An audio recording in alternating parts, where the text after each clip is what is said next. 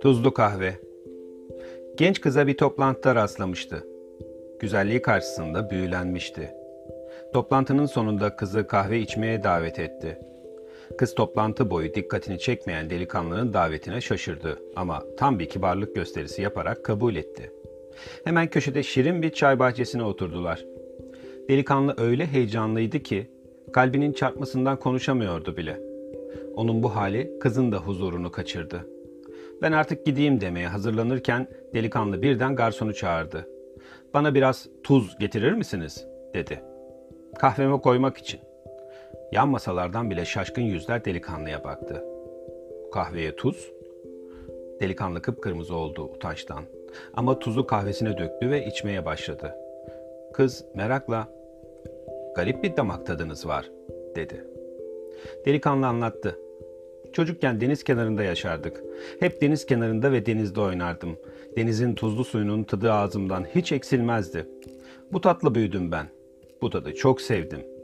Kahve tuz koymam bundan. Ne zaman o tuzlu tadı dilimde hissetsem çocukluğumu, deniz kenarındaki evimizi ve mutlu ailemi hatırlıyorum. Annemle babam hala o deniz kenarında oturuyorlar. Onları ve evimi öyle çok özlüyorum ki. Bunları söylerken gözleri nemlenmişti delikanlının. Kız dinlediklerinden çok duygulanmıştı. İçini bu kadar samimi döken, evini, ailesini bu kadar özleyen bir insan, evi, aileyi seven biri olmalıydı. Evini düşünen, evini arayan, evini sakınan biri. Ev duyuşu olan biri. Kız da konuşmaya başladı. Onun da evi uzaklardaydı. Çocukluğu gibi. O da ailesini anlattı. Çok şirin bir sohbet olmuştu. Tatlı ve sıcak. Ve de bu sohbet öykümüzün harikulade güzel başlangıcı olmuştu tabii. Buluşmaya devam ettiler ve her güzel öyküde olduğu gibi prenses ve prens evlendiler. Ve de ömürlerinin sonuna kadar çok mutlu yaşadılar. Prenses ne zaman kahve yapsa prensine içine bir kaşık da tuz koydu. Onun böyle sevdiğini biliyordu çünkü. 40 yıl sonra adam dünyaya veda etti. Ölümümden sonra aç diye bir mektup bırakmıştı sevgili karısına. Şöyle diyordu satırlarında. Sevgilim, bir tanem. Lütfen beni affet. Bütün hayatımızı bir yalan üzerine kurduğum için ne olur beni affet. Seni hayatımda bir tek kere yalan söyledim.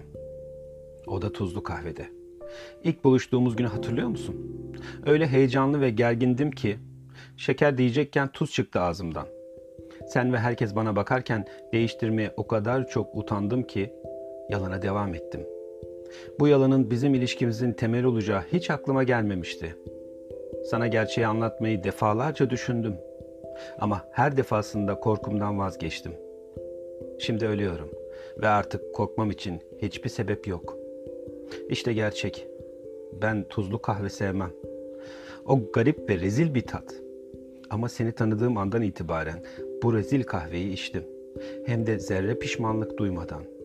Seninle olmak hayatımın en büyük mutluluğuydu ve ben bu mutluluğu tuzlu kahveye borçluyum. Dünyaya bir daha gelsem her şeyi yeniden yaşamak, seni yeniden tanımak ve bütün hayatımı yeniden seninle geçirmek isterim. İkinci bir hayat boyu daha tuzlu kahve içmek zorunda kalsam bile. Yaşlı kadının gözyaşları mektubu sırılsıklam ıslattı. Lafı açıldığında bir gün biri kadına tuzlu kahve nasıl bir şey diye soracak olsa gözleri nemlendi kadının ve çok tatlı dedi. Çok tatlı.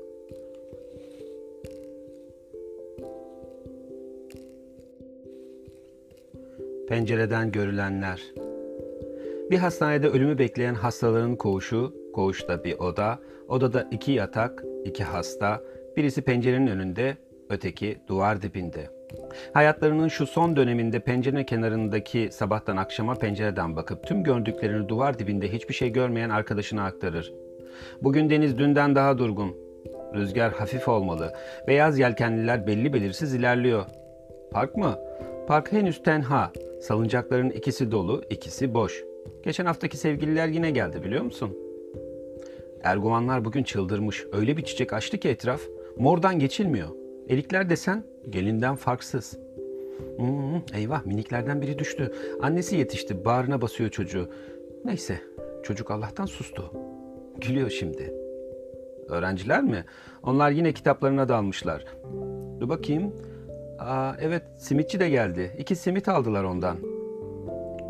Şimdi de çocuklara katıldılar. Uçurtma uçuruyorlar. Uçurtma yükseliyor. Yükseliyor. Hayır hayır. Yelkenliler henüz görünmedi. Ama martıların keyfi yerinde. Baloncu da erkenci bugün. Mavi, mor, yeşil, kırmızı, turuncu kocaman balonları var. Her gün böyle sürüp giderken, her gördüğünü anlatırken ansızın müthiş bir kriz geçirir pencere yanındaki adam.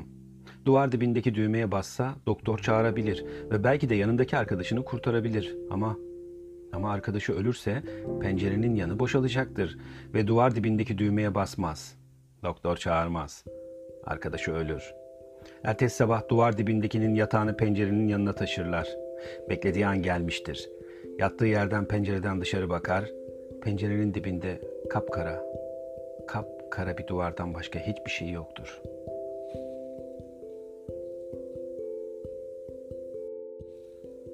Azim Japon çocuğun tek hayali çok ünlü bir karateci olmaktı.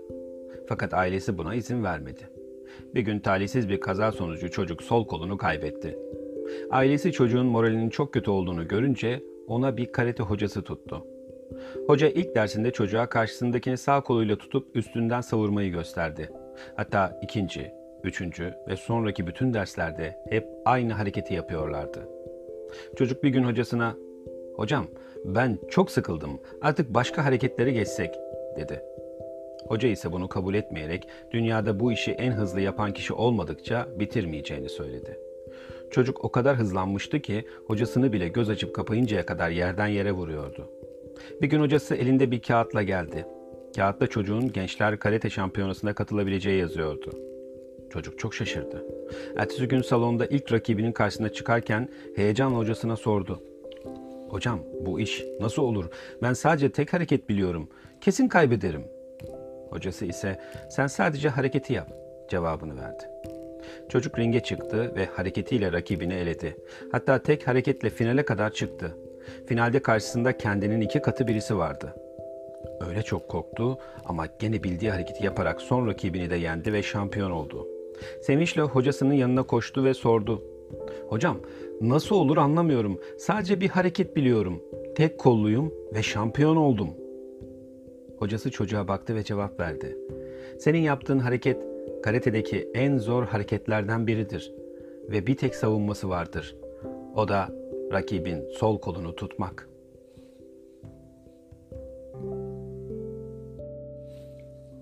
Acele karar vermek.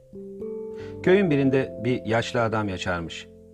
Çok fakirmiş ama kral bile onu kıskanırmış. Öyle dillere destan bir beyaz atı varmış ki bu adamın, kral bu at için ihtiyara neredeyse hazinesinin tamamını teklif etmiş ama adam satmaya yanaşmamış. Bu at bir at değil benim için, bir dost. İnsan dostunu satar mı dermiş hep. Bir sabah kalkmışlar ki at yok. Köylü ihtiyarın başına toplanmış. Seni ihtiyar bunak. Bu atı sana bırakmayacakları, çalacakları belliydi. Krala satsaydın ömrünün sonuna kadar beyler gibi yaşardın. Şimdi ne param var ne de atın demişler. İhtiyar karar vermek için acele etmeyin demiş. Sadece at kayıp deyin. Çünkü gerçek bu. Ondan ötesi sizin yorumunuz ve kararınız. Atımın kaybolması bir talihsizlik mi yoksa bir şans mı? Bunu henüz bilmiyoruz. Çünkü bu olay henüz bir başlangıç.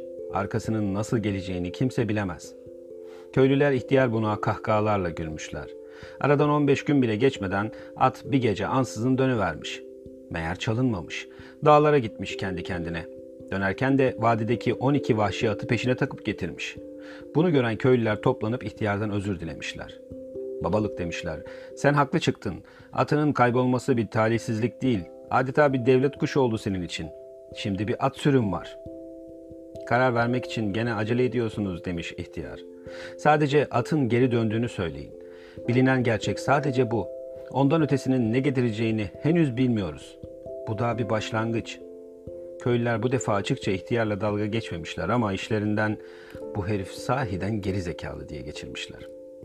Bir hafta geçmeden vahşi atları terbiye etmeye çalışan ihtiyarın tek oğlu attan düşmüş ve ayağını kırmış. Evin geçimini temin eden oğul şimdi uzun zaman yatakta kalacakmış. Köylüler gene gelmişler ihtiyara. Bir kez daha haklı çıktın demişler. Bu atlar yüzünden tek oğlum bacağını uzun süre kullanamayacak. Oysa sana bakacak başkası da yok. Şimdi eskisinden daha fakir, daha zavallı olacaksın demişler. İhtiyar, siz erken karar verme hastalığına tutulmuşsunuz diye cevap vermiş. O kadar acele etmeyin. Oğlum bacağını kırdı. Gerçek bu. Ötesi sizin verdiğiniz karar. Ama acaba ne kadar doğru? Hayat böyle küçük parçalar halinde gelir ve ondan sonra neler olacağı size asla bildirilmez. Birkaç hafta sonra düşmanlar kat kat büyük bir orduyla saldırmışlar. Kral son bir ümitle eli silah tutan bütün gençleri askere çağırmış. Köye gelen görevliler ihtiyarın kırık bacaklı oğlu dışında bütün gençleri askere almışlar. Köyü matem sarmış. Çünkü savaşın kazanılmasına imkan yokmuş. Giden gençlerin sonunda ya öleceğini ya da esir düşeceğini herkes biliyormuş.